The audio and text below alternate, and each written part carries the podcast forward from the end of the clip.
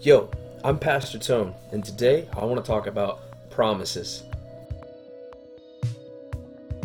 So, what is a promise? The definition of promise is a dedication or assurance that one will do a particular thing or that particular thing will happen. How many promises have you ever made in your life? Can you count on one hand? Maybe both. Or maybe you can use both hands and both feet to count how many promises you've made. Now, have you followed through with every promise that you've made? Think about that for a second. I'm on B, I'm on B. Yeah, B's open. Plant B. Shoot behind, behind, behind.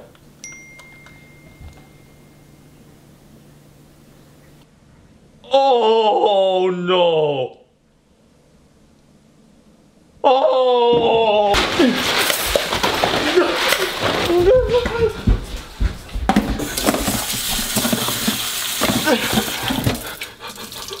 Ah, that's not clean enough!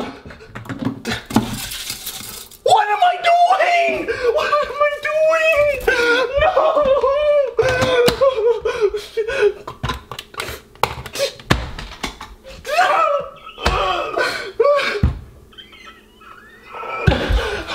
Oh no!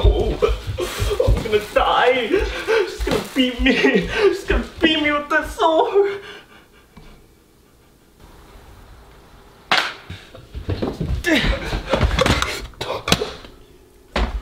No, bro, it's not even cooking!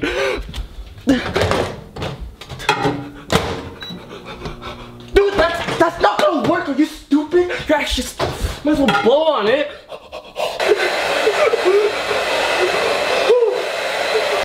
Alexa, how do you cook rice in five minutes? The reality is that when we're making a promise to somebody, we're really making a commitment to them that we're going to follow through with our plans and that we're going to do what they're expecting of us or what we told them that we're going to do. So it's really our integrity that's on the line at this point, right? Whether we're going to follow through or we're going to fall out and people are known by their actions right? So you're going to be known as a person who follows through or a person who falls out. You see the person that follows through is more reliable. The person that falls out all the time is not reliable and people don't want to be around that person right? I know the biggest thing in my life that i've learned is that i don't want to make promises that i can't follow through with because if i can't follow through with them i end up falling out. So when it comes down to the bible let's check out a verse in Acts chapter 1 where Jesus made a promise to his disciples. As we pick up in Acts chapter 1, it says, In my first book, I told you, Theophilus, about everything Jesus began to do and teach until the day he was taken up to heaven, after giving his chosen apostles further instructions through the Holy Spirit. During the 40 days after his crucifixion, he appeared to the apostles from time to time, and he proved to them in many ways that he was actually alive and he talked to them about the kingdom of God. Once he was eating with them, he commanded them, Do not leave Jerusalem until the Father sends you the gift he promised, as I told you before. John baptized you with water, but in just a few days you will be baptized with the Holy Spirit.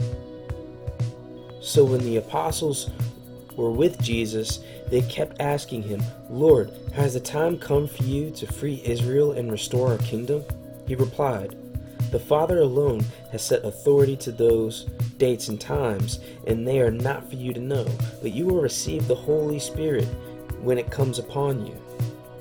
And you will be my witnesses, telling people about me everywhere in Jerusalem, throughout Judea, and Samaria, and to the ends of the earth. So, that's a lot to unpack right there, but I want to pay attention to our key verse this morning, which is verse 8. And again, it says, but you will receive power when the Holy Spirit comes upon you, and you will be my witnesses, telling people about me everywhere in Jerusalem, throughout Judea, in Samaria, and to the ends of the earth. So, what does that mean for us? That was a big promise that Jesus made, right? But it was so profound because the disciples were just so sad. They didn't know what they were going to do without their Jesus, right? And so Jesus said this He was like, guys, look, I'm going to give you my spirit. The same thing that is in me is going to be given to you. You will receive that because you believe in me. So, the big thing that I want you guys to capture here right now is that God's word is God's bond, right? God's word is God's bond. Have you ever heard that for word is bond or you know what I'm saying? My God, my word is my bond. You know, people say that over and over again, but do they really mean it? Well, in this case, Jesus meant every bit of it, right? God's word is his bond. He said, You will receive the Holy Spirit you will receive the Holy Spirit because you have believed in me. And you will go out and you will witness to all of Judea and all of Samaria and to the ends of the earth. Just like it says in Matthew 28, where it says, Go out and make disciples of all the nations, baptizing them in the name of the Father, the Son, and the Holy Spirit, right? He said this before and he said it again just before he ascended into heaven, right? And he ascended up straight into the clouds, right?